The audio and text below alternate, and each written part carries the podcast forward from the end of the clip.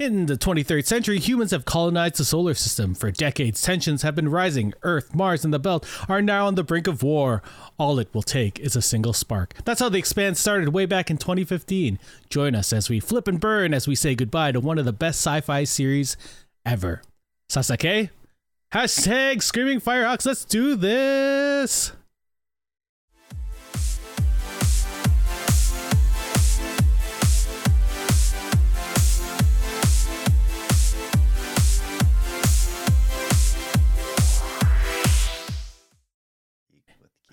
Yeah, now look at us. Yeah. We have a little intro and stuff. I don't know if I'm center, but yeah, there we go. Um, so welcome to Geeks with Kids, the geeky podcast from a parenting point of view. I'm your host this week, Eric, and I'm joined by by Baratna in Crime Hawk. How's how's it going, man? How's, Not too bad. Not Bratna. too bad. A little, little sore today in that. I got my jab though. oh, you got a boost in. I got yours- boosted. Is, is this booster one? I don't know if we're getting another booster. I assume we are. Uh, probably. Yeah, that's fair. But nice, nice. You're not feeling down or anything right now. Like you don't have the. I- I- Surprisingly, started out a little sore in the arm and that. Uh, had a little bit of a headache in that, but I thought this was going to carry on for the day. But I'm already actually starting to feel better. Nice. Um, yeah. When I got mine, like that night, I was just like, "Oh my god, I'm so Yeah. sore and I'm starting to feel down." And then I was out for like two days. It was it was Yep. wonderful. That was that. You know what? Because I had I had Pfizer first, and I felt a little bit ill, and then I had Moderna second, and I didn't feel ill, but my arm hurt a lot. And then Pfizer Mhm. again. That's the one I was just like, "Oh, I'm going back down. I'm down. Yep. It, it's happening." oh my god. Um. Yeah. So yeah, that's awesome. We're gonna. ooh, ooh. Brent's in the chat calling me a sexy motherfuckers. And Mo- apparently Moderna fucked him up.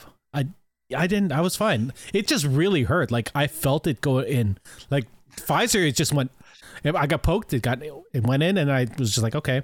But when I got my Moderna one, I felt it go in, and I felt them squeeze it in. I was like, oh, that one feels thick. I don't think. I don't think a shot's supposed to feel thick. The my first shot, nothing. Felt nothing. Mhm. Sore arm later on. Second shot again, felt nothing. Had no reaction. Not even a, a sore arm. But like this one, the Moderna shot I got, I could feel it. I could feel it once it was in there, and I could feel the squeezing. Mhm. Uh, and then afterwards, and that is like a sore arm started to develop, like you know, within a half hour My God. of getting it. Yeah. So today we're going to talk about The Expanse, which originally premiered on December 14th, 2015. Um, it's a sci-fi series based on the series of novels by James S. A. Corey. That's a pseudonym for two writers, Daniel Abraham and Ty Franck. Uh, the series has received near universal praise, was canceled by Syfy, then picked up by Amazon Prime, and then finally finished its sixth and final season on January 14th, 2022. If you've been catching our watch parties on uh, Fridays, you could you saw the emotions I mean Hawk went through during all of those. We felt every single Oh. thing that was happening on screen. I Oh. I kept our finale one because that was the one where we were like the most extra, I guess the kids would say. extra. Uh-huh. So maybe one day I'm just gonna cut in like various parts because it, it's timed up, so I could totally just be uh, like us crying when Bobbie went for. The, we'll talk about that later. oh Um, my god. Uh. Brent was saying you never felt the thick shot. Hey, wait. They tend to be sticky. I see what you went. I see well, what happened okay. there, you son of a. And Anyway. that, it's Geeks with Kids by night. It is. Oh yes. I should have put a fireplace, uh, uh like background behind me to make it Yeah. nice and sexy. I should have got a like a brandy and everything. Anyway, well, like we do every show. We'll get smoke. We'll get smoking jackets for next. Exactly. Next. Embroidered ones. Um, so like we do every show, we're gonna talk about the things we are currently hyped about, what we what we're loving, what's good, what's good, Hawk. Oh, I would love to say like it's some obscure show nobody's ever heard of and that, but truly the one thing that has been bringing me joy every single week is a new episode of Peacemaker. Fuck yes, that show is so good.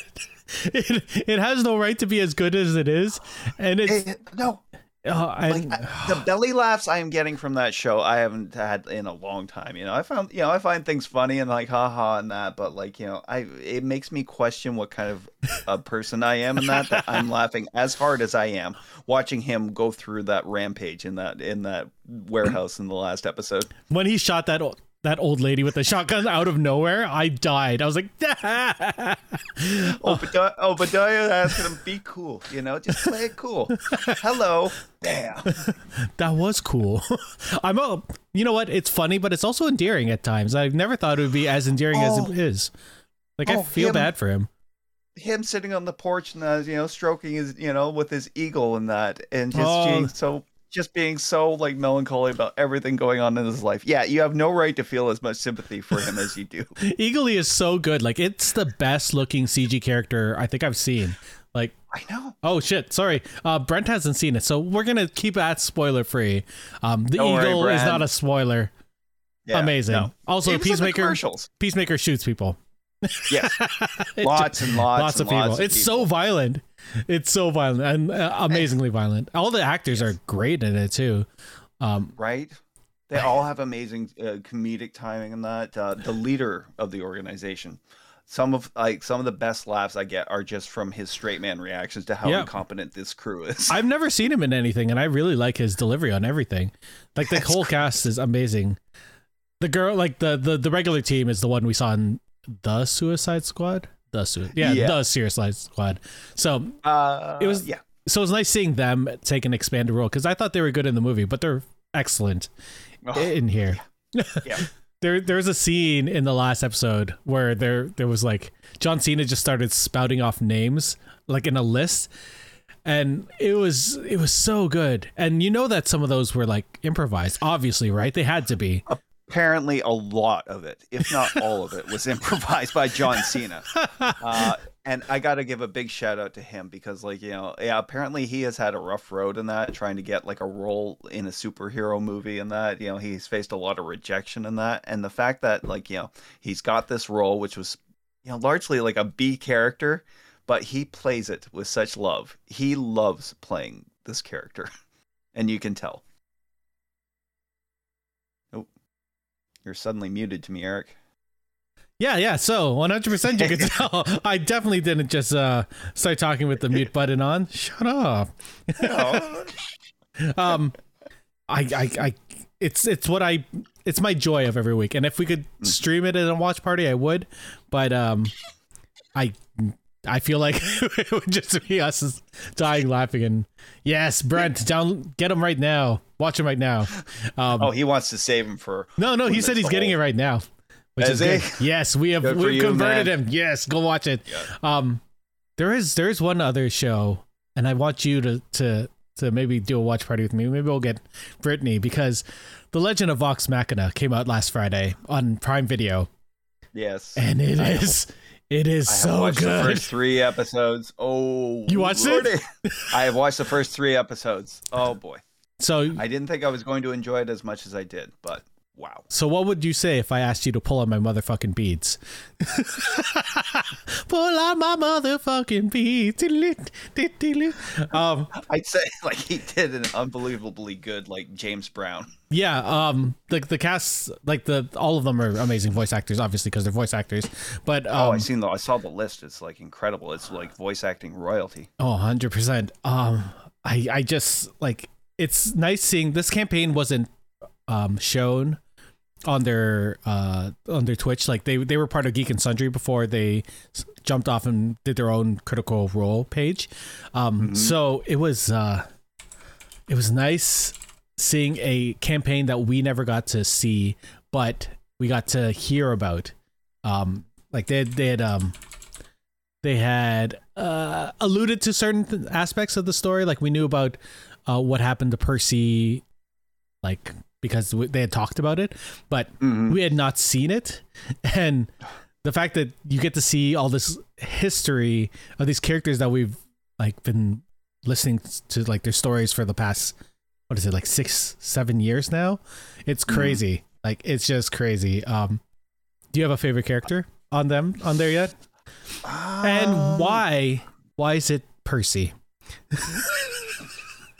Percy is a good character. no, no, no, it's not Yeah, Percy. I'm- Percy's not I'm my seeing- favorite. I'm seeing a good. Scanlan is my there. favorite character, to be honest. Uh, it's probably what Vox. Um, I'm I'm I'm still learning names. The girl? I just watched some. Vex? Uh, the brother.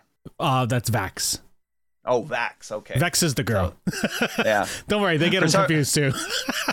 For some reason, I really like Vax. Uh, you know, the sleight of hand and that. Uh, does he have actual magic, or is he just you know mostly like just? A, Do you like want me to spoil anything? Because you don't really want me to spoil anything. Because? I don't want anything. I don't want spoilers. the best I'm is just um my favorite moment in the first episode and i was talking to stu about this was when um vax is like look for a f- no no was it percy? Percy or, or, or vax was like look for a fulcrum. And grog goes a fuck room and i was like oh my god yes. That's what I didn't expect from this show. And that. I like, I'm not, I, I'm not a watcher of Critical Role or listener, uh, and like the fact that they took this D and D thing and you know approached it in the same way they did like a show like Invincible. This this is this is basically what they are like when they're because it's just a bunch of friends playing at home. So obviously they're they're, try, they're trying to make each other laugh and so and the stuff that just comes out of their mouths. Um, they're also like really good friends. Some of them are married to each other. Um, it's just I I can't imagine what it would be like for Matt Mercer to be um because he was the DM of the of the game for him to actually take this campaign that they no one has seen and actually tweak it the way that you wanted it to be like to actually perfect it like that that's got to be amazing for a dm oh man that show's so good. Sam riegel plays scanlan by the way. Phenomenal singer phenomenal actor best character scanlan. Prove me wrong internet. You won't. Oh my god. So that's what's good. Um the news you know microsoft has been a has been all la di da about their acquisition of Activision. So PlayStation Studios today was like, you know what? Let's buy Bungie for three point six billion dollars. Yeah, uh, unbelievable. You know, and it's so confusing to me. Uh, you know, because we're talking about in the messages and that. You know, it's like so. They're not buying Destiny in that, which is basically what Bungie is right now. They right? bought they bought the studio, Mhm. but the studio's like, you know what? We're not just gonna take away this, you know, multi-platform, um, you know, game because it's Yeah, built on all no, this. it thing. belongs. It belongs. It belongs to the multi-platform verse, and, that and it's been like that for so- what six years, eight years now? I don't remember when Yeah, the play. whenever, whenever, whenever, whenever it made its debut onto PC and then Xbox. and It got- that, so. it came out on Xbox the same day as PlayStation 4. PlayStation 4 came out eight years ago when I got married ish. Yeah. Well, now the first Destiny came out for the PlayStation 4 first, right? Yeah. That was 2014. It wasn't it wasn't timed exclu- exclusive. It was the same time. Hmm. Yeah. Anyway, no, yeah. Uh, and then so they've been working off of Destiny 2 for the la- since 2016. 16? For last, Yeah. Yeah. 6 16 now. years? Oh my god. Six years. And like their whole goal has been to provide, you know, to have like seasonal content ready like year after year after year instead of actually working on uh like a third Destiny or a new IP at all. Well, it looks like they're going to be building on new IPs because any new IPs will be PlayStation exclusives. Um, but Mhm. Destiny, I like that they they've decided to keep this. It's like when um when Microsoft bought Mojang, who does um what's it called Minecraft. Minecraft is still Okay. multi-platform, but you know it's I guess better on Xbox. I don't know. I don't know what the thing is. Um, I, I feel like PlayStation has had exclusives with uh, Destiny pretty much since the beginning, right? Like we've usually gotten like content first. I'm saying we because we're weapon- PlayStation yeah. people. Yeah, but weapons and stuff that weren't made available to Xbox or PC users and Mm-hmm. that. So, yeah. Well, Yeah. it's, it's sort of crazy because uh, Halo was originally created by Bungie. Um, Mhm. And now we have the full series trailer for Halo, which I guess, I assume Bungie would have some sort of creative input to it. Or at least, I suppose I don't like, know. Oh, or this 343? Because because Microsoft owns the, the, the IP for Halo. But you'd Right. want some of the original creators, wouldn't you? I don't know. Kinda, like at least the original story writers in that behind it. They should at least kind of get involved in an executive producer category. Yeah, I don't know. the The trailer looks really good. Like visually it, it looks really nice. They've added some characters that I don't know. Um, Mm. Some human characters. There's going to be more Spartans, which I enjoy, because Halo is, has mostly been a solo outing. Right, it's you against the world as Master Chief. And that world is usually filled with aliens that you're blowing apart. So, Exactly, exactly, and Yeah. it can't just be, um, it can't just be one person the whole time. I mean, it could, but that would probably be boring. It would it would be in that, and I think it would you know, and the fact that uh, you know in the entire trailer you don't see Master Chief take off the helmet at all, I think which is good. I hope they never take off the helmet. It follows us along the paths of a certain other property that we're all enjoying right now. Exactly. Oh my god. Um, Yeah. do you know who's playing Master Chief? Do you know? It's No. Pablo Schreiber. Do you remember who that guy is? I re- I love Pablo Schreiber. He's Yeah. a great actor. It does not sound like him at all. Like Master Chief's voice sounds like Master Chief, and I love that it's him. He's like six ha- something, so He has had a long career of television and roles that I really loved. Uh, season two of The Wire, he was a pro- he was one of the prime actors in that. Um, I gotta watch that. So porn Pornstache in Orange Is the New Black was probably the best character in that. It didn't make it to the end of the, of the series, but you know, still some of the be- you know some of the best moments in that. Even though he was a total garbage person. yeah, but he was good at being the garbage person. And then he was on um, American Gods as Mad Sweeney, and he was Oh, phenomenal as Mad Sweeney. Even though that show took a dive after season one, Mhm. technically, season two was not great. Season three was That not whole- was even worse. His whole backstory episode was fantastic. Oh, yeah. that. As as an Irish person in that with a, with an ailing mother right now, it, it really brought out some tears. oh, oh man. Um, Brent is uh is asking us a question in in the chat. He's saying. Are you really not going to talk about the dramatic reboot of Fresh Prince, which is which is starting on Wednesday? I forgot that that was starting this week, and I, I don't I don't I don't know if I want to watch it. I, I I'm not. Um, you know, it had its place and its time in history and that, and it, it was largely driven by the fact that you know at the time I was a huge you know fan of you know Will Smith, right? Will? Smith. Yes, I like I don't like if they had this show, they should have had him like Will Smith as as uh as the uncle, right? Like that should have been ha- that should have happened. that that would be much better than just basically you know transporting it to a new time and locale and that you know this is Yeah. why I don't know this is why I was wondering if the one the reboot of the Wonder Years is going to do well in that you know It's already out. Is it not? yeah it's out it's out already I just don't know if it's kind of gotten uh, like a, a good reception or not you know? See, they went back to the 60s for that. And I really wanted them to do what they did with the originals, go back 30 years and and see the 90s. I would have loved to see the 90s. It's weird to say that now, but I would have loved to see it.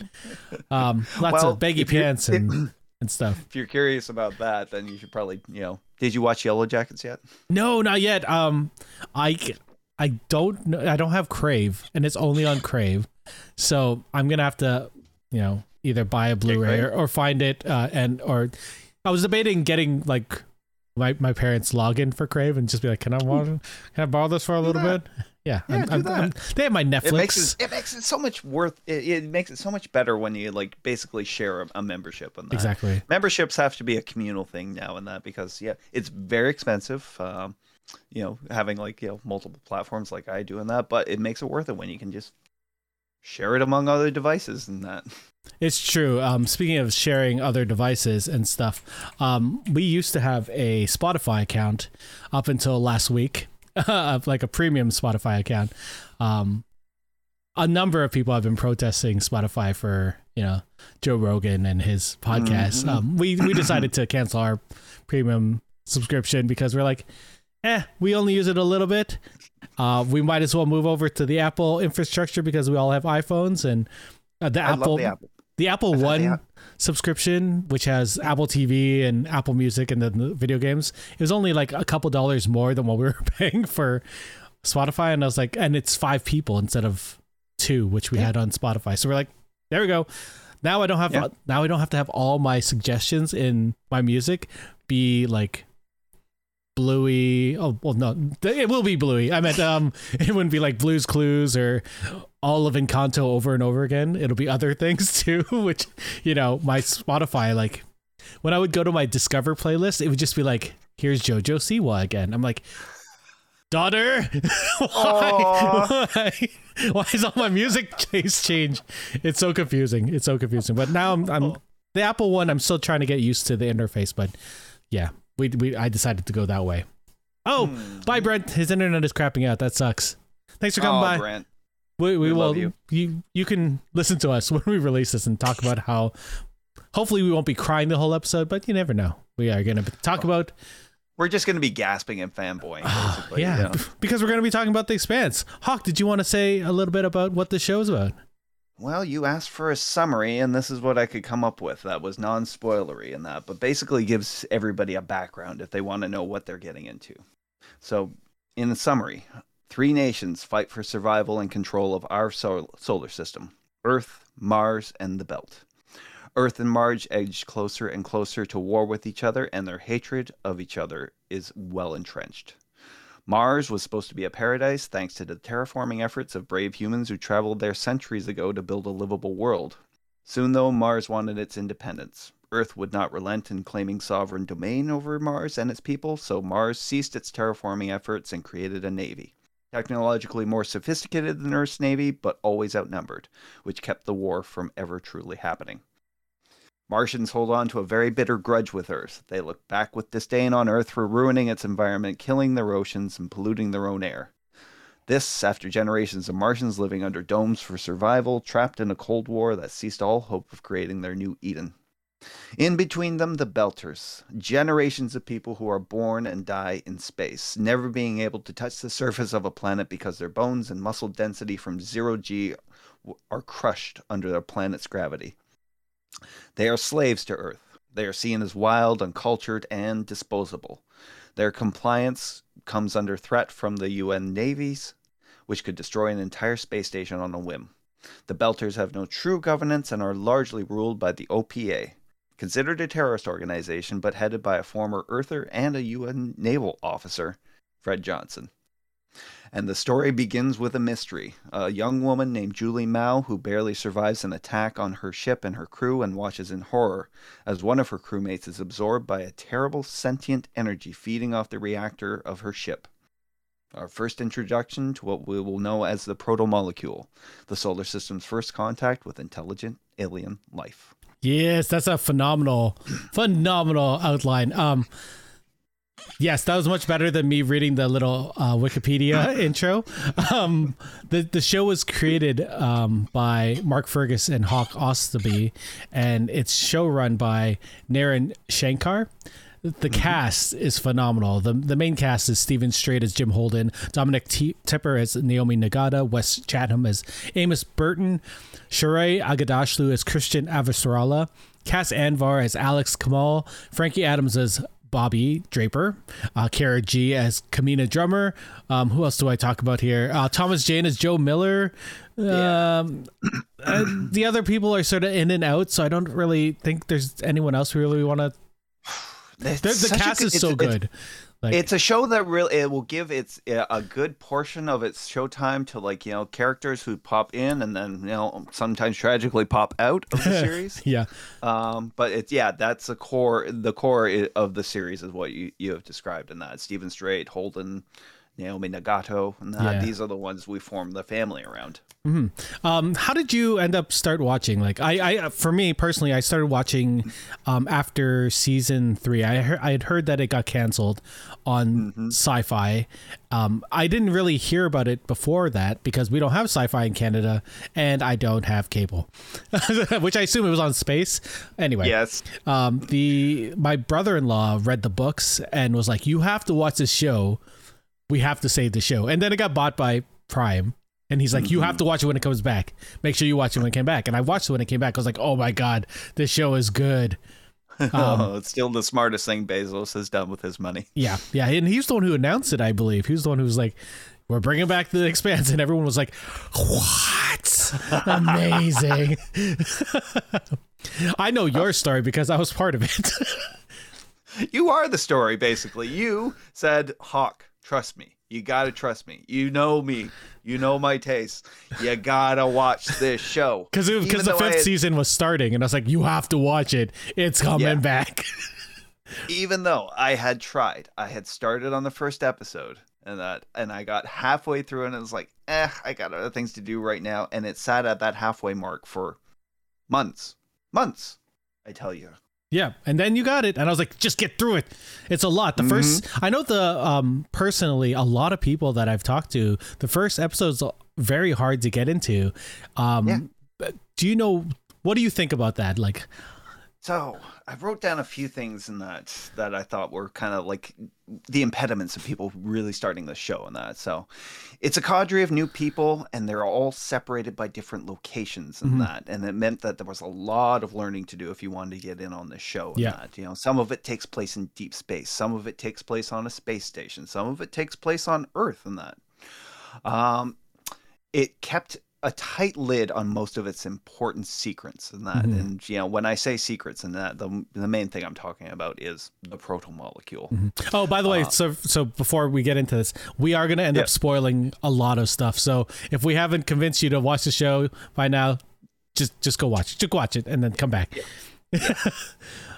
um, yeah, the protomolecule is definitely the main crux of the first half of the series.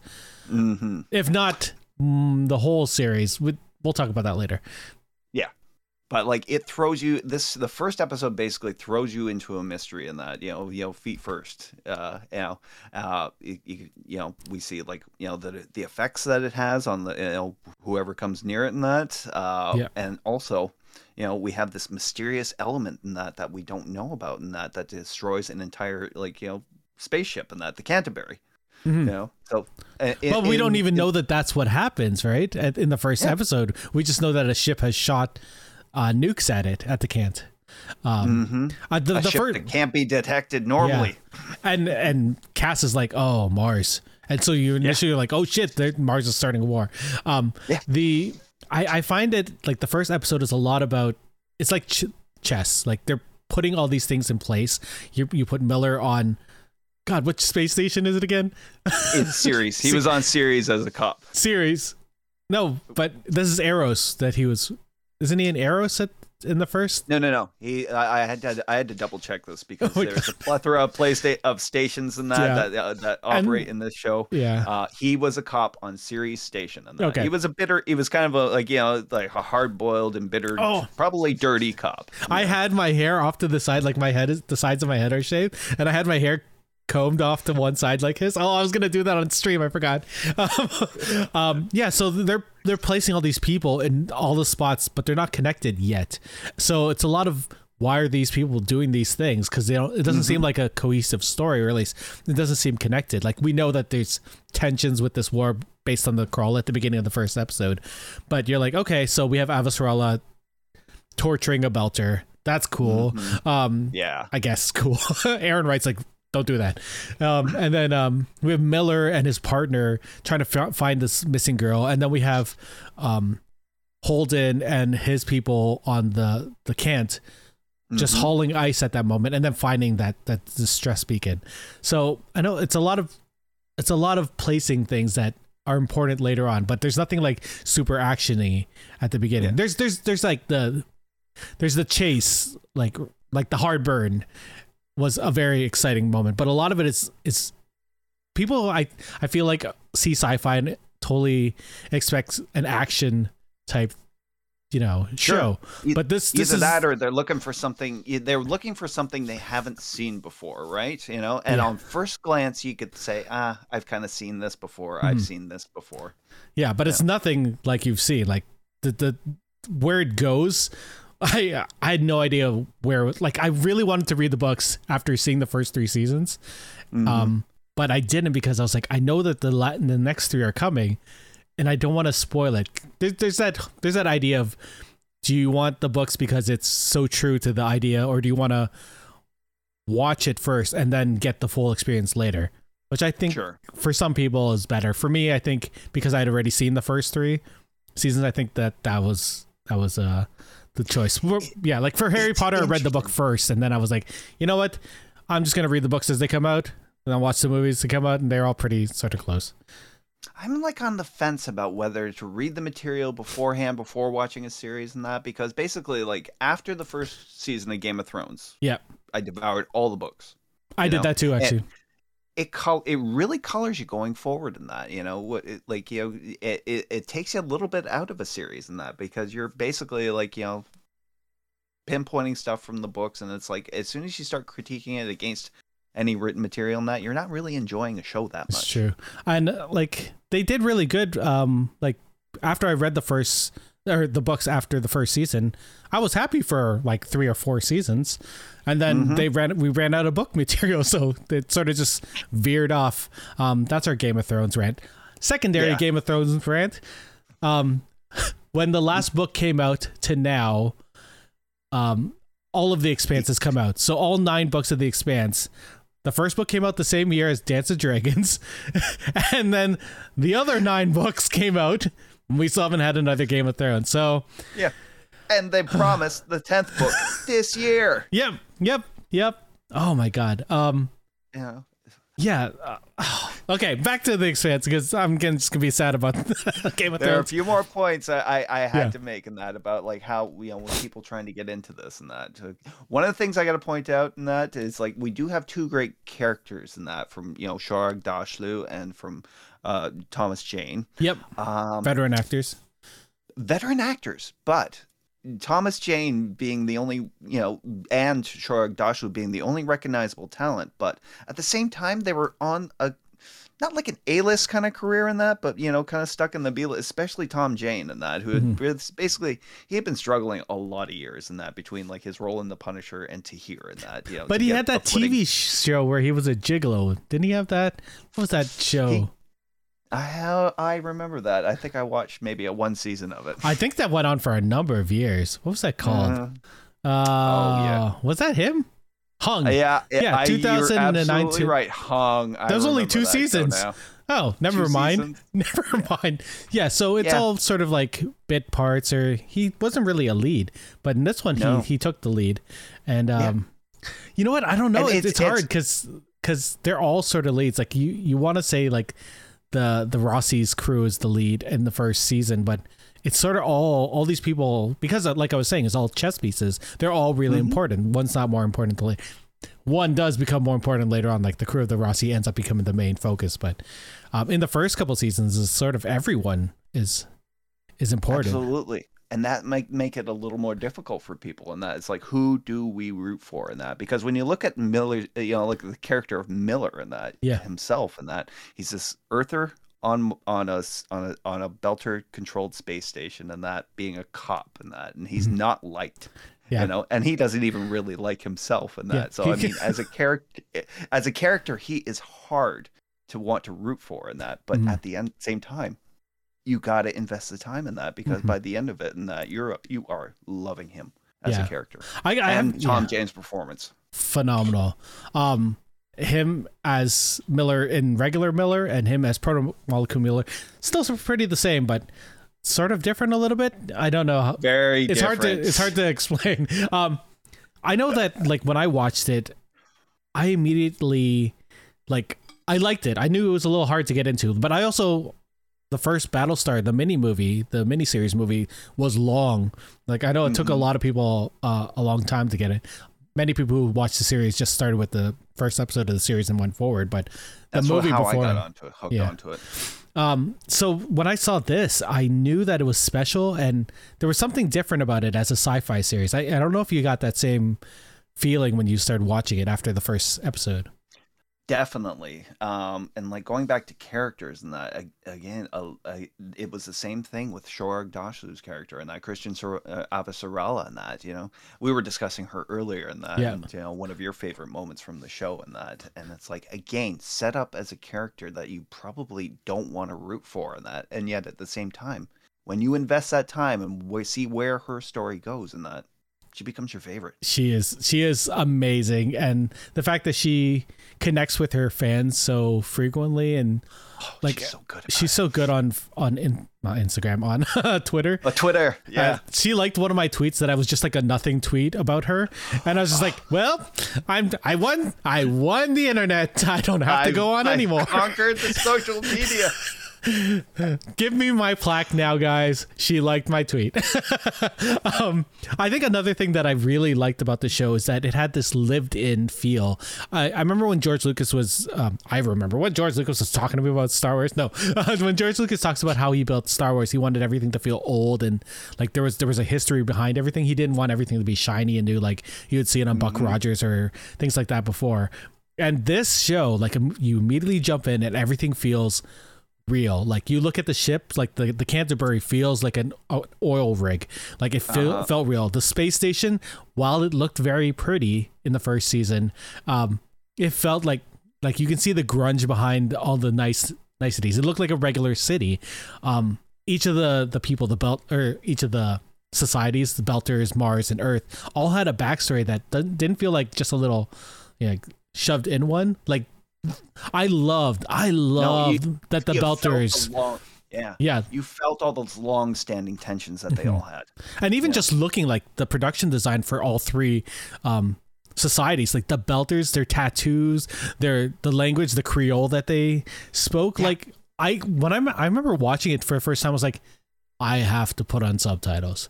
I don't know what they're saying. And then I read the subtitles. I was like, oh, they are actually speaking a different language, but it's close enough to English, like Creole is uh, close enough to French and English that people can understand it. But the Belter one had extra stuff, and I I love that that it felt real.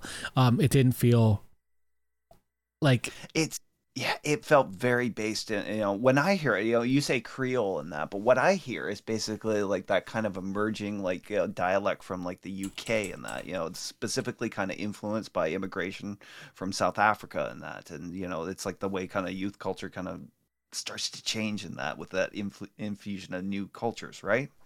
Uh, Yep. You know, you've seen like I think you, if you saw that new Guy Ritchie movie and that, The Gentleman. or- I still haven't finished. I haven't watched it yet. I want to, but I still haven't had a chance to. Damn, baby.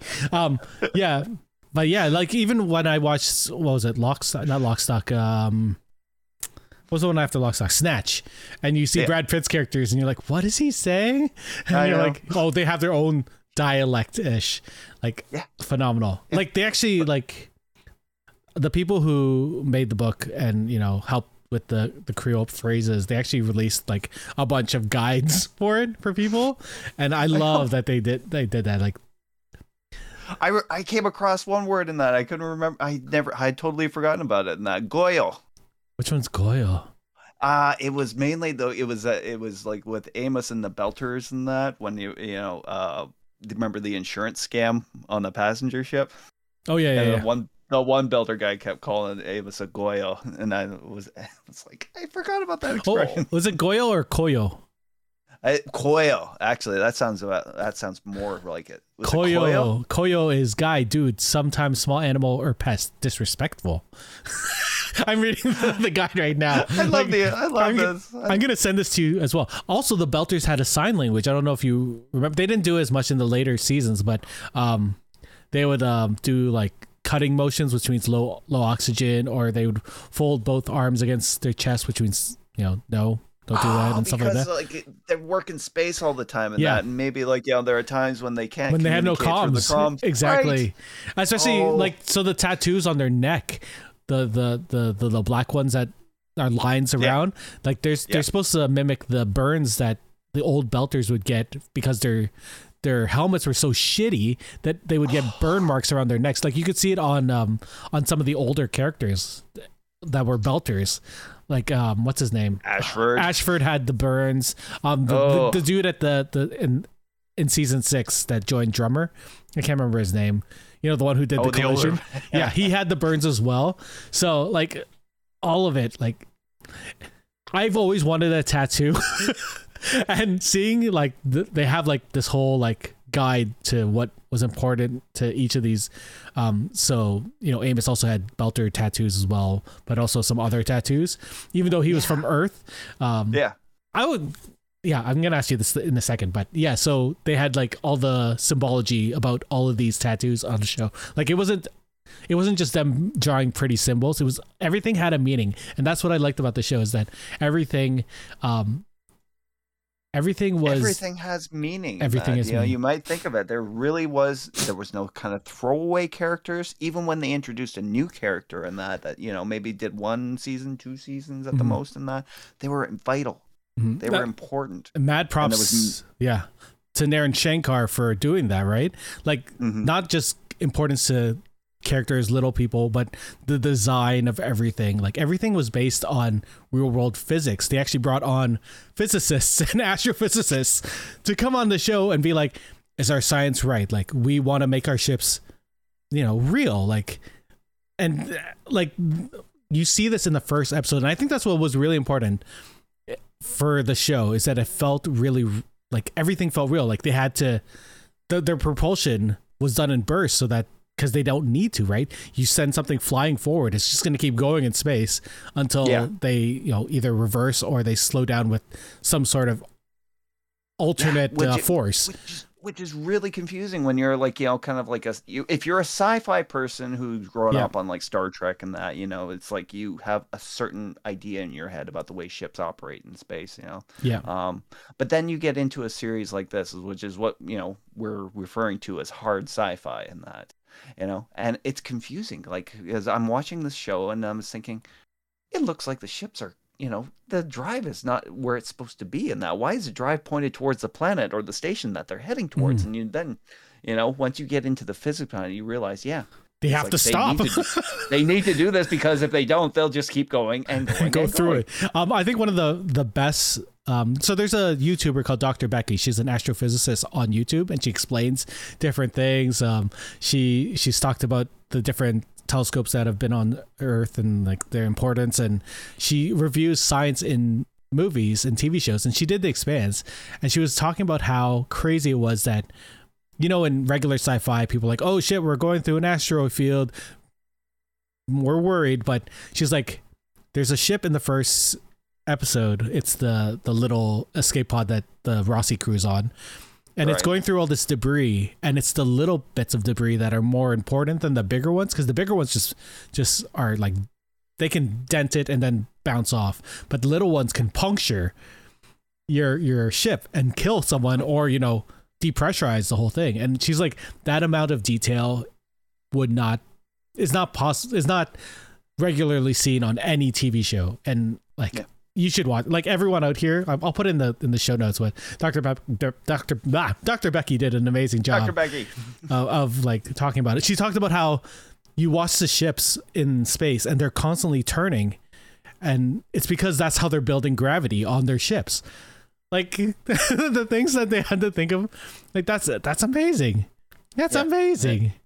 And again, it leads us into the question about like hard sci-fi in that. You know, it's like what do we consider hard sci-fi in that? And it's like, it's the real, yeah, these real world implementations of what it'd be like for you know to be for our species to be out in space and that mm-hmm. versus like, you know, the Star Trek Enterprise. We love it and everything. i would love that, it. but like. It's a luxury cruise liner in that Yeah. in comparison to like real world space exploration. You Yeah. know? we have oxygen concerns to consider in that we have like gravity concerns in that to implement water water Mm. you know you know it's like remember in battlestar in that like how- how daunting that one episode was when the you know the the water tank was exploding Yeah, that yeah. they took that same approach here in that you know But it was for the like whole series. the whole series Um, I love like even like we'll go off that. Um, you were saying that the Belters they don't have the same muscles or bone density because they've been living in space their whole lives, and they talk about this. and They, they show it when they go to planets, and it's amazing. Yeah. Ah, like there are treatments available in that and i love how the medicine in the show in that is trying to kind of follow like you know things that are happening now Mm. as far as medicine and that you know it's like ideas that we're conjecturing now you know have become like an implementation like you know many centuries now in there 3d Yeah. printing and that you know like nanotechnology I, I I feel like like you were saying like everything feels like it would be an actual evolution of where we are.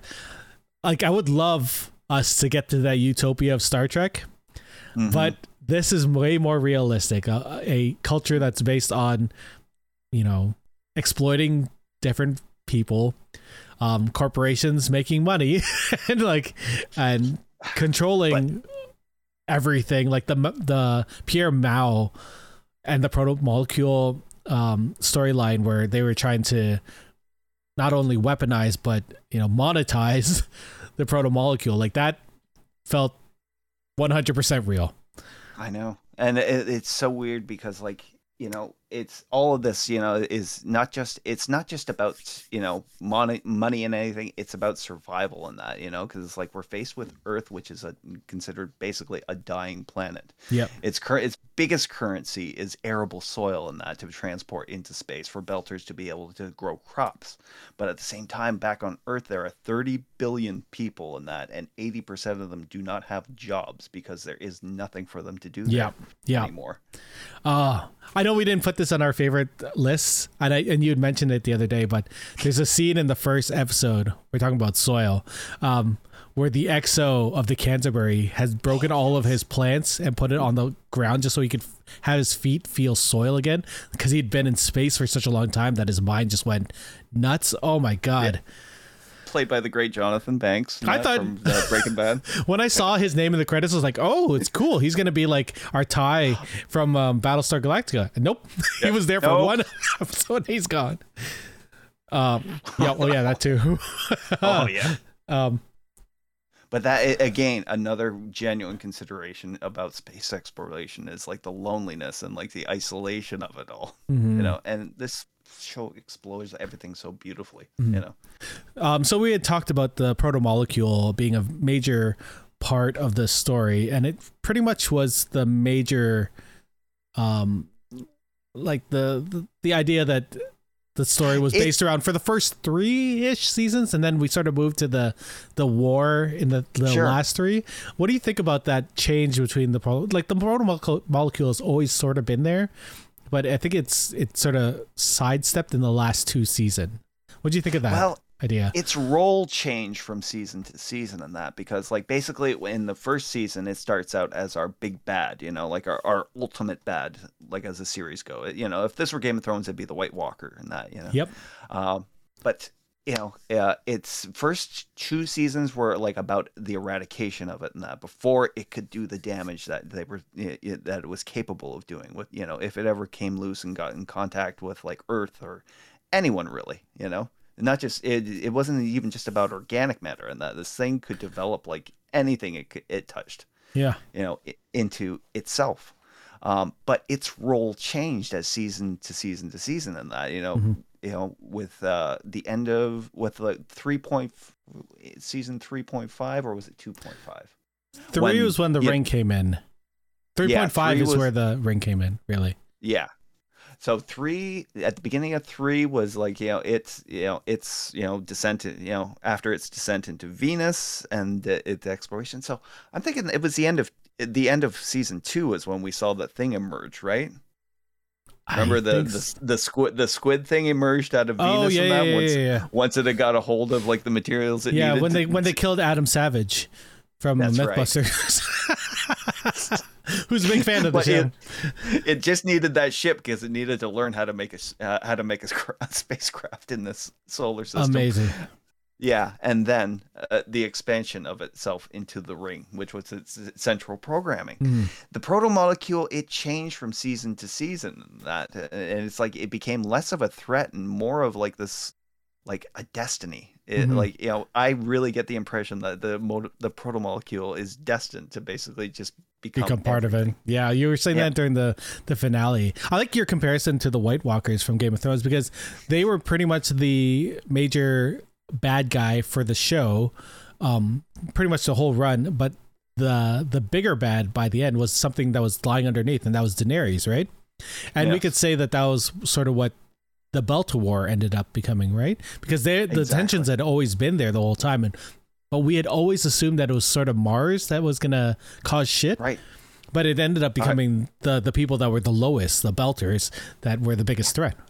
You know, and it was like it Mars. was really easy to see them you know like it was really easy not to see them in that uh, becoming the big threat you Yeah. know because you know but as a society they were like basically they were like tinder you know they were just ready for that spark and that and then the show gives us that spark in season four Oh man, and Marco Inaros was having someone tied so so heavily into the cast into the crew of the Roci like um Mhm. it, it made it even more oh uh, yeah, like I more mean, emotional. Like, no, especially Naomi's, it was her husband and child who's leading this resistance, or I don't want to say resistance because they were sort of terrorists, um, but Yeah. yeah, It, it basically, yeah, I know. It, like not it on it not only expanded like Naomi's backstory to like an incredible degree in that it's like like because our first re- you know the, like he represents like the OPA in the in the season four, but a more going on in extreme version of the OPA. Right, because like our first two examples of the OPA were like, you know, Anderson Dawes, you know, Mhm. who was like kind of the ground level guy, and I can't remember the actor's name, and that he's a fantastic actor. Um, It, uh, Chad. Coleman. Chad. No, no, no, that's Fred Johnson. Oh, that's Fred Johnson. Uh, Sorry. uh, Anderson Dawes was um, uh, Ah, I don't remember. He was from Mad Men and like all these other great shows and that. Mhm. But anyways, he was kind of the ground level, you know, behind the scenes guy and that. Fred Johnson was like the face of the OPA, trying Yep, to yep, make yep. it legitimate in that. But then you introduce Marco Inaros in that, who is basically a fanatic. You know, But we he also the power. Yeah, we Yeah, also met he- uh, he- Camina Drummer and Ashford through the OPA as well, and they're a Yeah. different like version of that. Um, so you see all Yeah. these like people like, and Drummer uh, Drummer ends up becoming one of my favorite characters, right? So Oh, oh, everyone's favorite. um, and to see her like come from that, you know. We had always seen them as fringe, I guess, the OPA in the show, especially in the first couple seasons. But to see her take like you start to sympathize with what they're fighting for, right? You know that Mhm. what they're fighting for is something that's meaningful and it, it makes sense. But the extremes that Inaros took versus what, you know, Drummer or um any of the like Ash well, Ashford was sort of like a, a mini Inaros at for a short period of time. It's sort of hard. Like they, they It's, it's, hard to describe. they're Yeah, they're very great so- characters. Like they're not just bad or good. Like even Inaros, like we felt bad for him at times, but he but his evilness, I don't want to say evilness, but his extremism oh outweighed any any sympathy I had for him. I know. I mean, like, yeah, we we dismiss them in that it, it, because like we don't see them, ha- you know, because they don't have their own navy in that they don't have planet in that, you know, it's like these typical things we associate with power and that, you know, and yet he at the same time he shows them like uh, the power of the belt and that, you know, and the craftiness and ingenuity and taking inorganic matter like say meteors mm-hmm. and finding a way to use those to wage war and Like- wage war on a level that even like you know in a war between Mars and like Earth and that they could never have uh, estimate you know Yeah, just the the sheer mass volume like of, it, it's of his destruction. it's crazy how how I don't want to say he's not crazy, but um, he's very calculating. Like I know he's not crazy because he's super smart in what he does, and he knows that there's an effect on it. Hmm, is he a little bit crazy? Hmm. That- He's the- a little bit crazy, but like his main downfall is his own narcissism. narcissism for I- sure. Yeah, you know, because like it, it doesn't become about the cause for him anymore. Uh, by the end of it, it's about him and his need to his struggle to retain the power that he has, it, despite losing odds in that. Because I, you know, you note that in season six and that things start to go really downhill for. Yep. Yeah. Yeah. His idea, like his he wants respect from everyone. I think when he starts losing that respect is when he starts really losing it. And I love that about him. Um Yeah. the the show was, like I said earlier, famously canceled after season three on on uh, Syfy and then got picked up by Prime Video. Um there there are people on the internet that have said that you could really tell the difference. Um but in a bad way. And I was like, I don't see anything bad that has happened in the the last three seasons. Sure, the last season was six episodes, Mhm. but like I would have loved to see more. But you know, Mhm. we're in a pandemic, and it's sort of there's a lot I of know, stuff. it makes that- everything so much tough, especially like a show like this and that, which wanted to maintain like really good production values, and that is especially in in its outgoing season, you know, and they just couldn't do it, you know, on the scale that people would wanted to see, and you know, they, everybody wanted ten episodes, everybody probably wanted twelve of us. Yeah. I wanted twelve episodes. I wanted, I wanted like, yeah, twelve episodes. Ten, even Yes. ten would have been fine. I like the Yeah. six that they did. Um, I feel like that last episode, last episode could have been two episodes though. yeah, especially the way they did it in Yeah. the show and that because they gave us they gave us like an ending, but again, it doesn't feel like an ending. Yeah, which yeah. was kind of the important thing. In fact, it sets up more questions than it answers. Yeah, like- know, and I like that Which as was a show. brave move, Mm. a really brave move. Well, let's talk about series. that. Let's talk about the Yeah. Laconia storyline in season six. What did you think about it? Like, because so it, to give context, in the the sixth season, we get introduced to a colony that's on the other side of the ring on a different planet called Laconia, and we meet this family that's settled there, and there are all these creatures that are let's say inhabiting the area and they have special powers. Um, throughout the the course of the sixth season we find out that they're sort of tied in with the proto molecule this this these aliens and dogs which this girl who you know god she frustrated me so so much but she was such a good actress because i knew that her point was to frustrate me. Oh my god. Yes.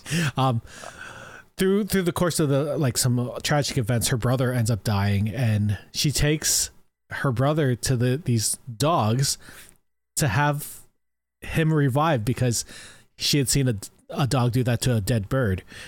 And Mhm. like it sort of ends on that point in the season. And we're like what? Her brother comes back and he's definitely he definitely when he's seeing things it's definitely what we saw miller like proto molecule miller see when he was looking at people and stuff. Oh I mean, it, it's stunning in that you know you basically learn that the pro, you know, is you know not exactly what you think it is, in that because like you know it it manipulates inorganic matter, it certainly manipulates organic matter.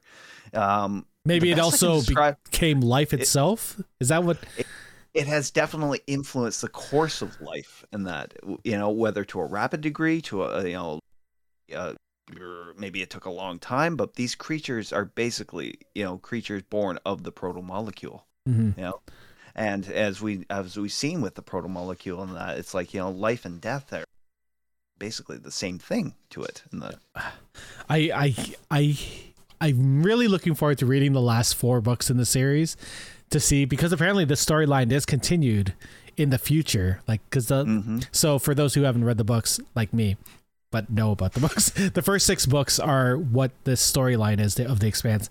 But the last so um seven to t- uh, ten are all set thirty years plus later, um, which is incredible. Like I like I hope they do a series like that because I would love to see what happens in this world in 30 years time. Because you know, I can I can see it. I can see it happening in that. I mean, the word of mouth on really good in that. It's like, and you know, as long as we have you know people like yourself and that who are willing to torture and and then alienate their friends into watching it, damn then straight. yes, there is a good chance that we could get us you know maybe some movies or maybe a spin-off series on it. Well, we definitely have a video game coming out this year, I believe. Um, Telltale's doing a prequel video game set set around or centered around Camina Drummer, and like they brought Cara Gee back to do the voice. I Good. oh my god, I love those games in general, but having an expanse version of that, who am I going to airlock? Everyone. Why not? oh, You have to set an example. exactly, exactly. You need that respect, damn it. Show everyone, show Fred, uh, Fred Johnson that you want to be What, what it means two. to be true Belta. True that, not a well walla. Um, No. Oh my god, man, I could talk about the show forever, but Yeah. let's talk about our five favorite moments of the show, and why is your whole list about Amos and Avasarala? So tell me, what are your um? Go through your five. Or do you want me to go through mine five, five first? Uh, I'll, go, through. my five yeah, go for it, guys. Yeah, go. In no particular order. In no this- particular order. Uh, so I believe this came in season two in that, but Holden basically uses the Rocinante in threatening an entire squad of MCRN ships, who fire upon this ship called the Somnambulist, who's escorting refugees from the Ganymede station and that. And it's a, one of those mo- those character moments in that where you just feel the chills go down your back and that, you know, because Holden is just holds firm in that this is the warship Rocinante. He's very stubborn. He is very stubborn in that, and he he tell he basically describes the no win scenario that they are in, and that his ship is capable of destroying theirs as much as theirs is destroying capable of destroying his, and he's like, it, and knowing the whole time that they'd save their bullets in that because they had another war to do. Yep, yep. Oh my god, that's such a good scene. All right, so, um, oh, oh, you know what? How about I do, how about I do one? We'll do. Yeah, we'll go one okay, off each we'll other. trade off. Yeah. Okay. So my first one it happens in the first episode of season one, and it's the scene where Avasarala is torturing a belter using gravity.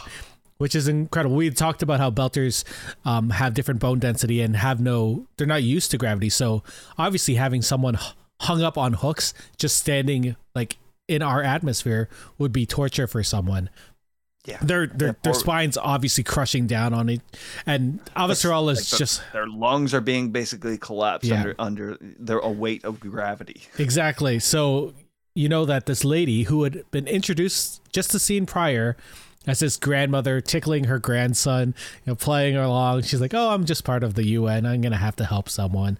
Um, and then she goes there and tortures this guy.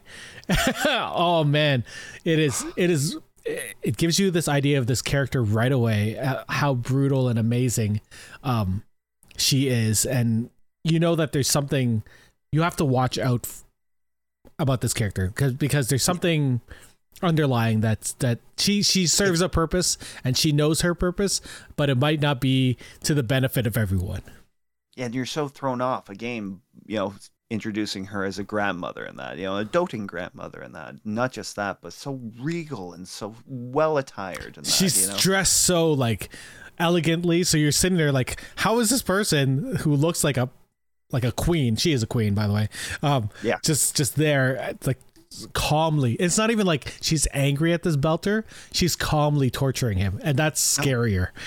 He has he has something she needs in that, and she knows exactly you know the means to do it to get it. Exactly. Oh man. Yeah. Love that scene. So let's see. Uh, another one of my favorites from season five when Naomi has to do the spacewalk without a spacesuit. Oh, this scene was so. We we watched this scene together. Like we had been streaming this at this point, right? Yeah? I think I, we were we were well into season five uh, when you know we were doing like watch along episodes for it. um, it was fantastic because you know this had represented like a previous scene of hers and that it was you know uh, her and the her interactions between the other uh, actor Jim Beaver and that who you know who played the older man in that that who knew her from her previous life and that was and that Jim Beaver? Yeah. Oh wait, not Jim Beaver. Sorry. uh, he he was also he was on Deadwood with Jim Beaver, so that's why I get. I was like Jim Beaver was also on Supernatural. I don't think that was him. no, no, no. You're right. Uh, this was I can't remember the, his name right now. Uh, that's sorry. okay. But anyways, that he had saved her once previously in that when she was at a low point in her life and that, and saved her from doing a spacewalk. Then you know, meaning commit suicide and that. Uh, and he ends up getting taken out as well in that. And her intention wasn't even to commit suicide in that. It was basically her Naomi mind and that you know she's you know her character is a genius you know we know this and that. She was sent off to university to learn and that but she's still belter at heart. She's faced with this impossible choice and that and she chooses you know her found family. She needs to save them from this imminent threat that marco has set up and that and without a spacesuit she casts herself off into space and that to over to that ship that's docked nearby. You know, with just enough, you know, she has it all planned out. I can hit myself with a stim before I lose consciousness and that, and get inside. Oh my god! Before it was heartbreaking. It was you could see her eyes like freezing. Yeah. Oh my god, that yeah. scene was so good, production wise, everything, acting wise. Brent Sexton is the is the character who played Cyn. Yes. Or S- Sign Cyn, yeah, and yeah, Oh man, seeing and you know that Naomi doesn't want to kill him, right? So she wants no. him to to get out of there, but you know, casualties of this, you know, he's part of this crew and he tried to get in her way of escaping. That that's it's heartbreaking for her and for mm. her son who ends up seeing it. I know. Yeah, because he thinks his mother basically has chosen suicide over staying with him, and that. Yeah. Uh, and, and the truth is, and that Marco made the situation so untenable for her yeah. That you know she and she needed to save her you know her found family and that. Found family is a really big theme in this show. I think it's a good theme for everyone in everyone's life because I uh, and we've been telling this to our girls is that you have family by blood, but you also have family by choice, and um, they're both as important to your life as as one another. Nothing's more important, right? Um, My second one happened in season three, episode seven, uh, which is called Delta V. And in this season, we had seen a the ring was had been constructed on the the far side of space, and no one knew what it was about, and no one sort of wanted to venture near it because it was created by the proto molecule that everyone had. You know, Everyone was tepidly They're- approaching they're this thing and not wanting to interact interact with it and that. Exactly. And here and apparently they have these belter belters that are doing these races around planets and asteroids and stuff and just trying to get better times. And this belter is like, you know what? I'm losing my girlfriend, but to get her back, I'm gonna go right through the ring. And so he's the first one to cross the ring. he's he's slinging himself and going faster and faster. He's he's already hit like a milestone in speed, and he hits the ring, and we find out that there's a speed limit going through the ring, and everything just stops in his in his ship, and he goes like everything just explodes. I remember when I saw it, um, or the last time I was watching, I was like, Hawk, wait till you get to this part. You're gonna lose your mind. You're gonna lose your Again. mind. this is where the whole thing with physics and sci-fi comes in and that first off the bat you know this thing the the proto molecule it should be noted in that is something that does not obey the laws of physics in any single in any way in that you know we see it first in in season two with the you know with eros uh, Mhm. where it transforms an asteroid into a spaceship Yeah. uh, and again with the ring and that the, the it can the ring controls speed um, but not that in the way you'd think that it's like it's not like a solid object in that so his ship doesn't end up pancaking his ship basically ends up going through like the equivalent of jello but unfortunately for the guy inside in that Who's who's very body- squishy. his body obeys all the laws of physics that we Yeah. and he just sort of no seatbelt is gonna save him from stopping that fast. splat oh my god, that was such an amazing moment. All right, what's your number three? Okay, let's see. Oh, okay. So this is where my introduction to Amos as a character in that. Not the first time we meet Amos, but w- when we first start to get to know who Amos is as a character in that. Uh, it happens in season one, uh, where basically their ship is their newly acquired Rocinante is about to be boarded by an MCRN uh, patrol fleet, and Amos picks up a firearm and waits at the at the hatch and that for the first two to come in and that because he is going to murder them because he knows he doesn't want to end up in an MCRN jail. Damn straight. Yep. And Oh, he is he's dead set locked and he's ready to fire on the first person that opens that door. Holden, however, in that with his code and that and his morals and he's a he comes from such a different background than Amos. yeah, dope. He, he points a gun at Amos's head and kill those people, I will kill you. And Amos said, It's the same thing either way in that. So if you're gonna do it, do it in that. But it ain't stopping me. Oh my god, Amos is such a good character. Like I cannot give uh Wes, well, well, Chatham. Wes Chatham enough props because his character was so good, and he was he was his character was so good that when we were picking baby names. Amos was on the baby name, and I was like, "I love, I love this character. I love this name." Um, Works for a boy or a girl. Exactly. Well, it was just it was just on the boy list, but yeah, it was there. Um, my third uh, pick is also an Amos scene. It happens in um, season four, episode three. So they're on New Terra, which is this new planet that they had landed on. Um, that Also known as Ilus. Ilus, um, and there had been a number of disputes between um, the people who landed and then the the corporation that had sent them. It's a big storyline that I won't give. I won't do any justice. it's to. very complicated. It's very complicated. It's yeah. complicated, but the the leader of the the corporation that had landed, Murtry, who's played by an amazing actor who's in um uh, on Game of Thrones. Game of Thrones. He was in uh, Bat- The Dark Knight Rises as that little Weasley guy. He was in um he was in Torchwood, which is where I knew him from. Oh my Oh, god. yeah, right. What was his name? Torchwood. Oh, I gotta look him up quick, quick, quick, quick, quick, Torchwood. quick. Oh, why? No, not talk not Doctor Who. Why are you there? Uh, played by Burn Gorman. Vern Gorman. God damn. Yeah, yeah, you got it. Um he was phenomenal. He was such a good guy in, in Torchwood, and then ever everything afterwards, he just he's been playing bad He's guys. just- he's, a, he's a bad guy and everything Yeah. else. yeah. So uh, Amos is sitting there eating in in the in the mess.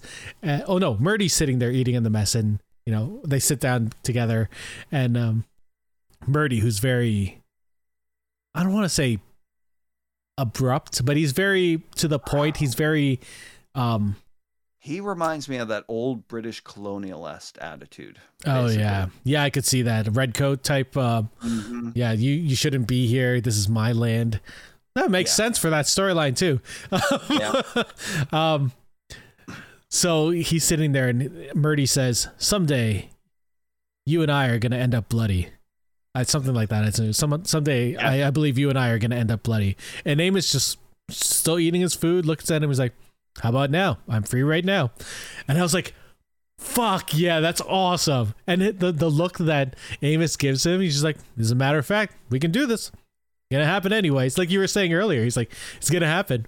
Just, Yeah. just oh, I'm getting there goosebumps just thinking about this scene because I so love many it. Amos moments. Like you know, like there's so many Amos moments in that. I had to I had to go back and watch one scene in that with between him and Miller. Remember after Amos killed his buddy, and that after he, the Yep. buddy pulled a gun on Na- Na- Naomi, and that Amos just put him down like nothing in that. You Mm. know.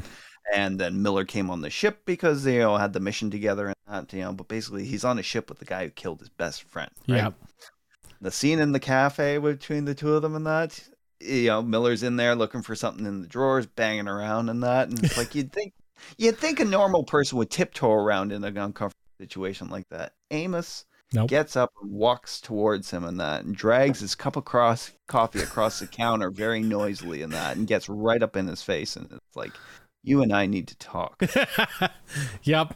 Oh my god. Um, did we ever find out why him and Naomi were so close? I don't recall them. I, it just sort of seems like they'd gone through the ringer together, and that's just why they were close. It's It- weird because they weren't connected. They weren't romantic in that. No. Although even Amos said if she said yes, I'd give her. You know, I'd do it. Why? But- Yep.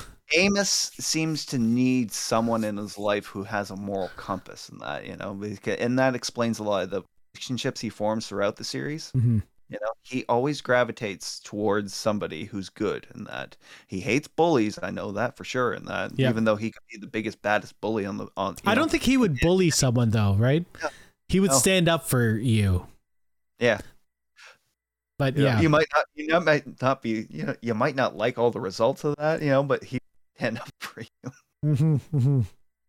All right, number four for you. Okay, let me see. Um, I will say, let's see. I did. Oh, okay. My favorite As- Avasarala moment. That you know, among the many, many Avasarala, in that it is her confronting uh, Errinwright. That that that's Yes. Yeah, yeah. And basically uses him to give a message to Jules Pierre Mao, who we know is behind at this point is behind the proto molecule and all the shenanigans that go. Uh, but she asks Errinwright to deliver him a message, and that you know that starts out pretty nice, but then gets into the consequences of what happens if he doesn't comply with it.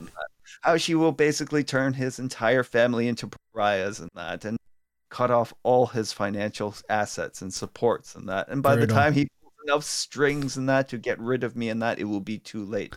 His Mhm. family and that will be hunted and that, and no, no one will stop until every single one of them is nailed to the fucking wall.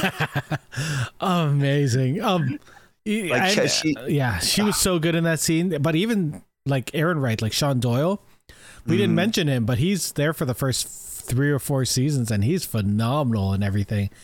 right? Oh, he, his his storyline was such an up and down for me. Like there are times when I liked him, and then most of the time I hated him. You hate him. Uh, By the end, you hate him. And then now, Oof. yeah, yeah, for sure. And then now we have um him on Discovery, so we get to hate him again in a different. I know. different We get to like him and then hate him.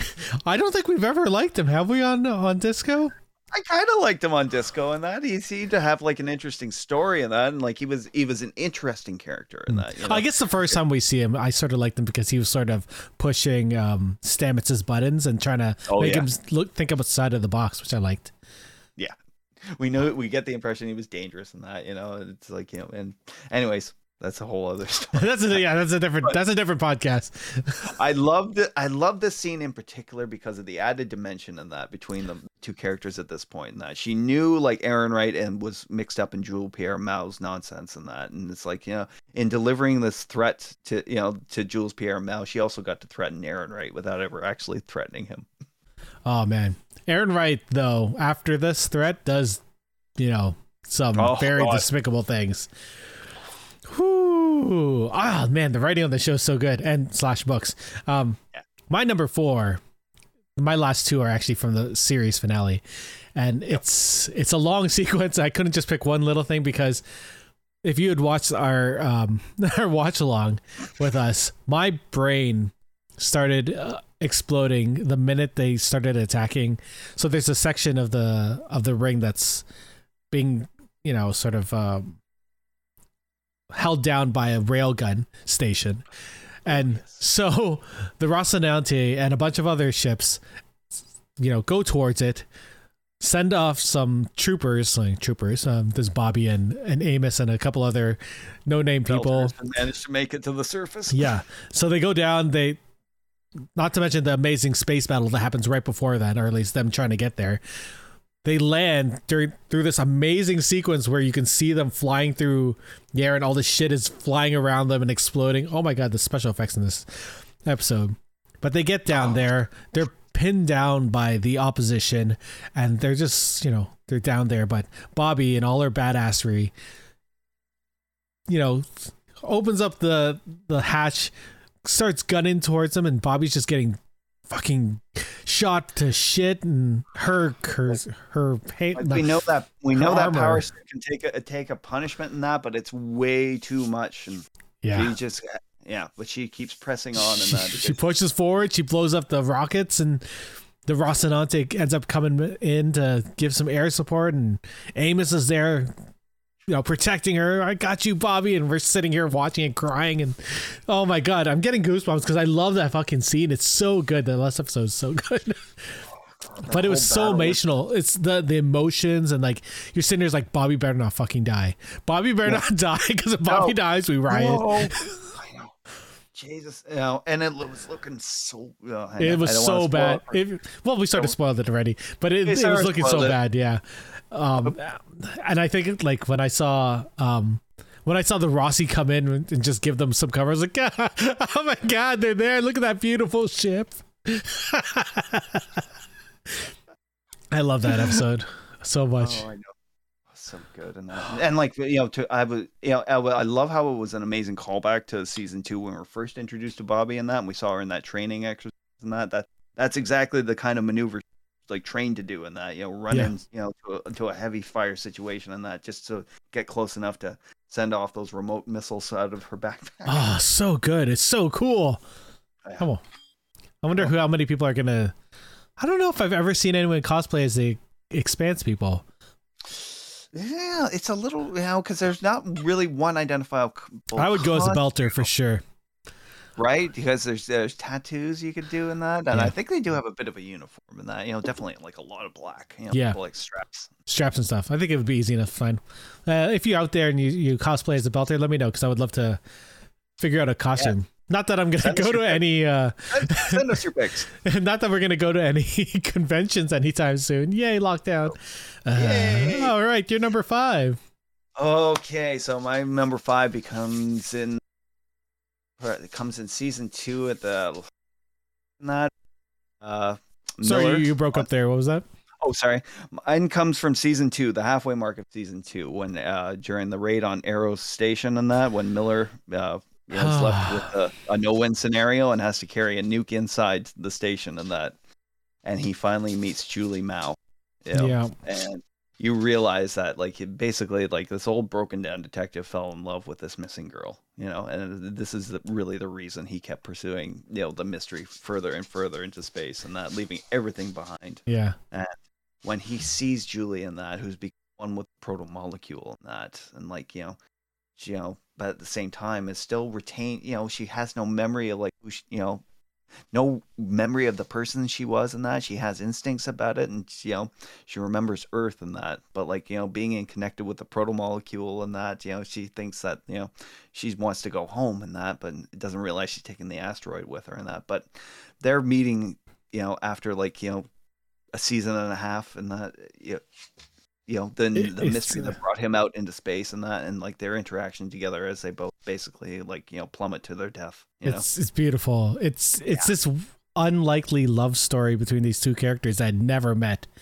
but still were very intrinsically connected through this whole time. And man, like we don't really see Julie Mao in the show, but you feel like you know her. Like you only see glimpses of her throughout the whole series, and Yeah. man, and then that, that's what made it such a great like kind of you know that aspect of the detective novel and that you know because he was investigating backstory and who she was and her came from this family of prominence and she had a lot of promise but she threw you know she didn't want it and that and so she you know became you know part of the OPAs in the Belters struggle mm-hmm. I love You know, that that yeah. I love that that storyline didn't just end with Julie dying because we ended up seeing her father Pierre Mao um, really in the forefront for a while, and then Clarissa Mao definitely for the last four seasons was a very strong character. Um, I'm gonna give a a not this is not my number five, but I do want to give her an amazing scene that I that I just want to shout out.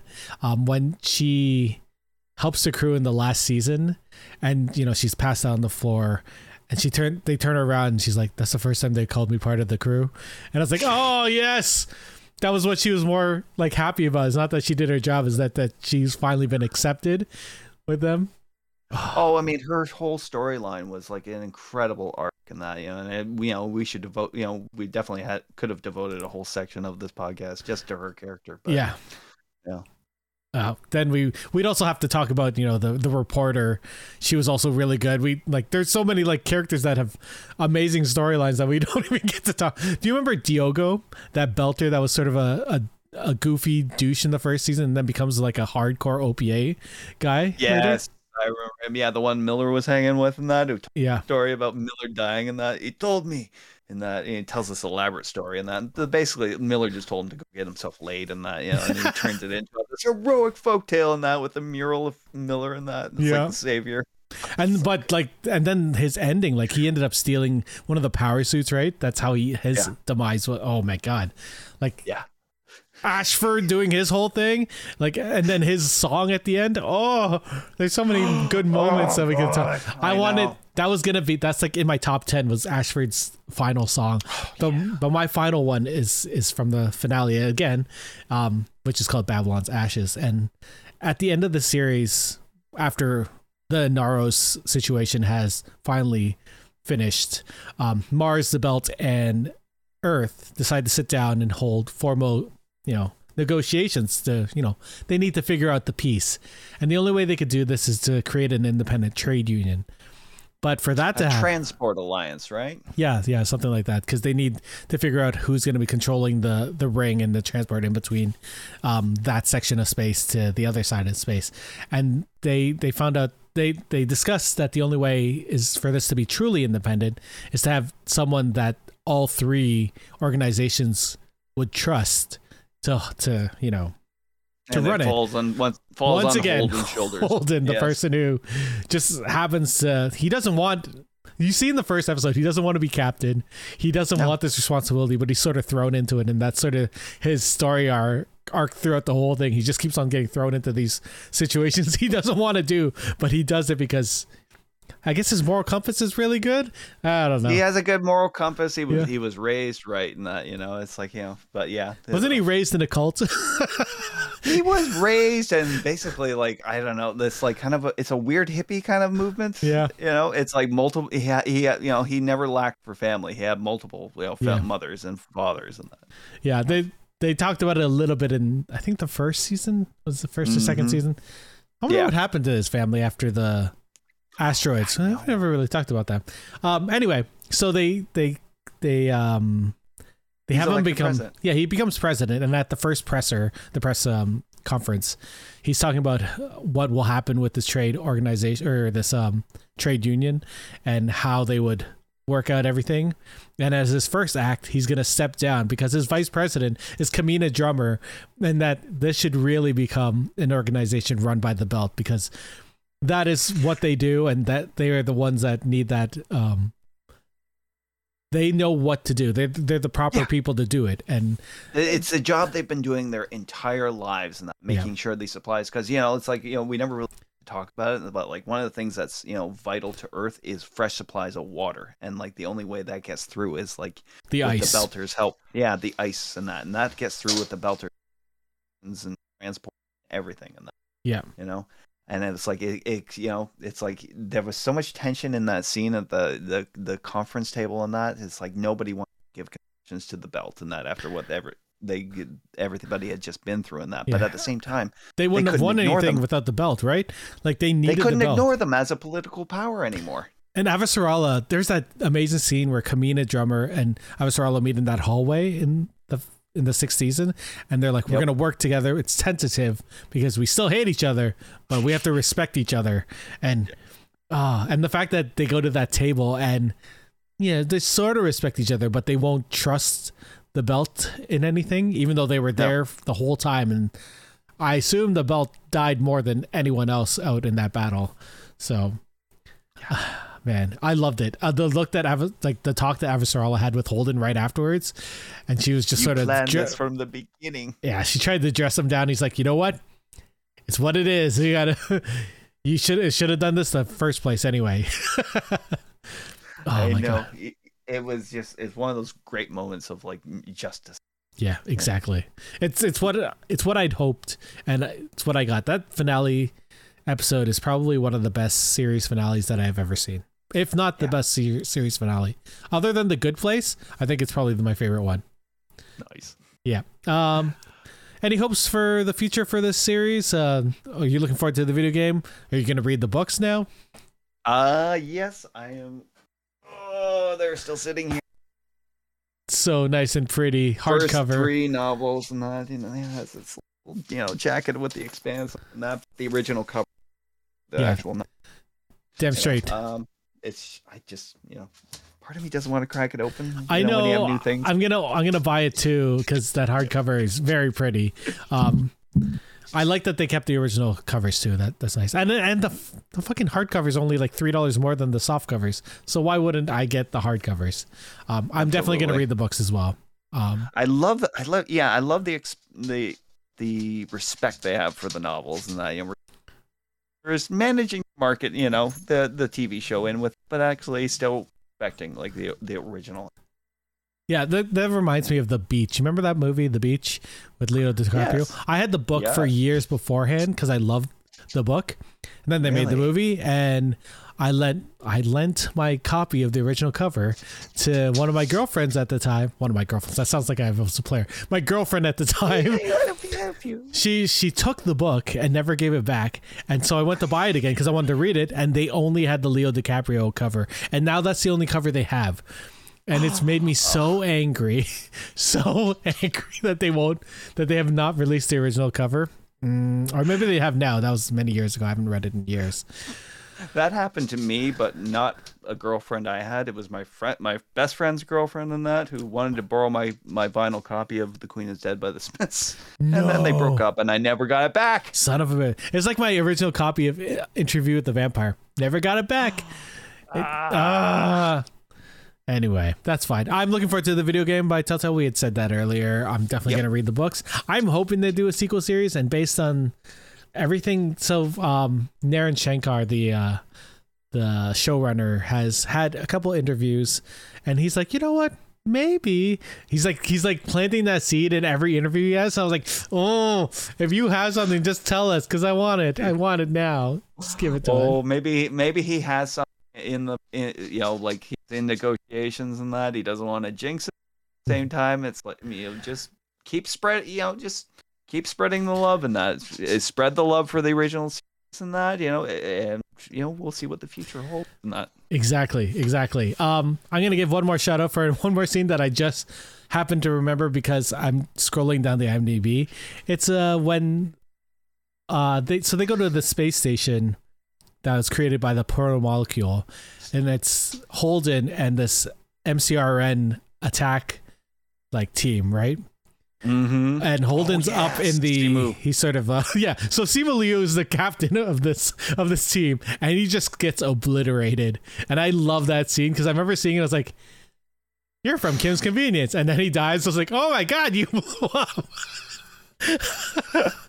also, um, uh, Amma from Kim's Convenience is in the first season as the MCRN uh, captain of that ship that gets destroyed, and she has a amazing scene where she's where they're about to explode, and she's like, "I I had no idea." And she's talking about like because they had so much pride that they were they had these warships, and they they assumed they would never lose a battle, and they just blow up, and you're like, "Holy shit!" That that oh man, she did such a good job in that scene. I to go back and rewatch everything now. I'm rewatching the first season right now, and it's so good. It's so good. Except I keep on messing up the freaking station names because there's so many of them, and they're all names I know. know because they're based on the on the moons. Right? Ares, Talos, Eros, Ganymede. Oh, There- there's so many. They're so close. Oh man. Um, any final things you want to say about um, the Expanse before we go? Um, probably like it, it's it's you know it's kind of reinvigorated a love of sci-fi in me, and that you know get a little burned out on shows and that you know, Yeah. which is probably why I the longest time and that because I was trying to, you know, I was coming up with reasons why you know like why in love with this show and that you know and it's like sometimes you start to pick things apart a little too Yeah. much oh they're trying to be a little battlestar in that oh there's a little bit of killjoys in that and blah Oh, yeah. blah yeah you know and it's like you know you tend to think um the, you know it's a slow burner it's a mystery i'll just go find something more action packed than that but It's so know, worth it. it is it's rewarding in a way that a lot of TV series and you know and a lot of you know sci-fi isn't that you know you have an you know this uh, you have a great cast of characters that you end up really falling in love with in that you know and it's like and it like it, gives you like Amos as a character is somebody you know it's like you should just be afraid of in that but like again they give you a little bit more here and there we still don't know uh, Amos and that like he's so guarded in that. Do Mm. you remember? Okay, one of my favorite scenes was when he was teaching uh, Avasarala how to in, in, space boots and that for the Mhm. first time. Yes, It's And, like- and he's talking about heels. it's like it, go go heel toe heel toe like you're wearing high heels. Uh, and she's like, "How do you know what it's like to wear high heels?" And he's like, "I didn't always work in space." Yep. Oh man. Although I love that there are still some mysteries in this. They didn't just spell out everything. Oh, but his backstory would have been so good. Oh, Ah. Um, I, I, yeah, I. If there's anything I want to say is like I would love to see more, like more science than fiction. Like Mhm. I love that this is a sci-fi show where there's it's it's more science. Um, Yeah. and I don't think we've ever seen anything like that, and I really hope we get to see more. This reminds me of like, I feel like this and The Martian could happen in the same universe, right? right? You know, that's like the Martian could be the prologue for this show. You know, Exactly. like or or not the prologue, but the the, you prelogue. Well, the the Martian the Martian could basically be the first like yeah one of the first settlers. Exactly. Uh, that's what I was thinking too. Like this, the Mars MCRN was all started with a potato poop farm. Like that. That's all. That's that, that's our tagline for this show. Yeah, trying to make the impossible happen in, in the in, you know make the impossible happen in a place you know that ugh, should not you know it should not happen. Ah, amazing. That's the dream, and you know people are talking. You know people are talking about it. You know we've heard about Elon Musk and that and what he wants to do. Now he's he wants to start a colony on Mars now. Yeah. And if Maybe he this is the beginning. and if he he isn't a like proto Errinwright, I don't know who is. um. So thank you for coming and talking about the Expanse. Like I love this show, and I I'm glad that you got into it. Um, for all you out there on the internet. What did you think of The Expanse? Have you watched it? Are you going to watch it now after hearing us babble on about it? I hope so. But let us know. Send us a, a message on our socials. We would love to hear from you. Anyways, thank you everyone for watching. We're going to come back in a couple weeks with something. I don't know what. We'll figure it out. Um, I, I think. I think Peacemaker is going to be done by then. So we might have to do an episode about Peacemaker because I'm sure by then we're just gonna want to babble on about it. I can't wait. All right, thanks Hawk. Thank you Internet for coming and listening to us. We shall talk to you soon. Goodbye. Bye bye. Well, that's it for us this week on Geeks with Kids. If you want to get a hold of us, you can send us an email at podcast at geekswithkids.ca. And don't forget to like us on Facebook at facebook.com slash geekswithkids. Follow us on Twitter at geekswithkidscn. Check out our pics on Instagram at Geeks with Kids, And you can find all of this good stuff on our website at www.geekswithkids.ca. So if you like what you hear, why don't you hit that subscribe button and leave us a comment? This podcast can be found on iTunes, Spotify, Google Play, Stitcher, YouTube, and your favorite podcasting app. Thanks again for listening, and we'll see you next time.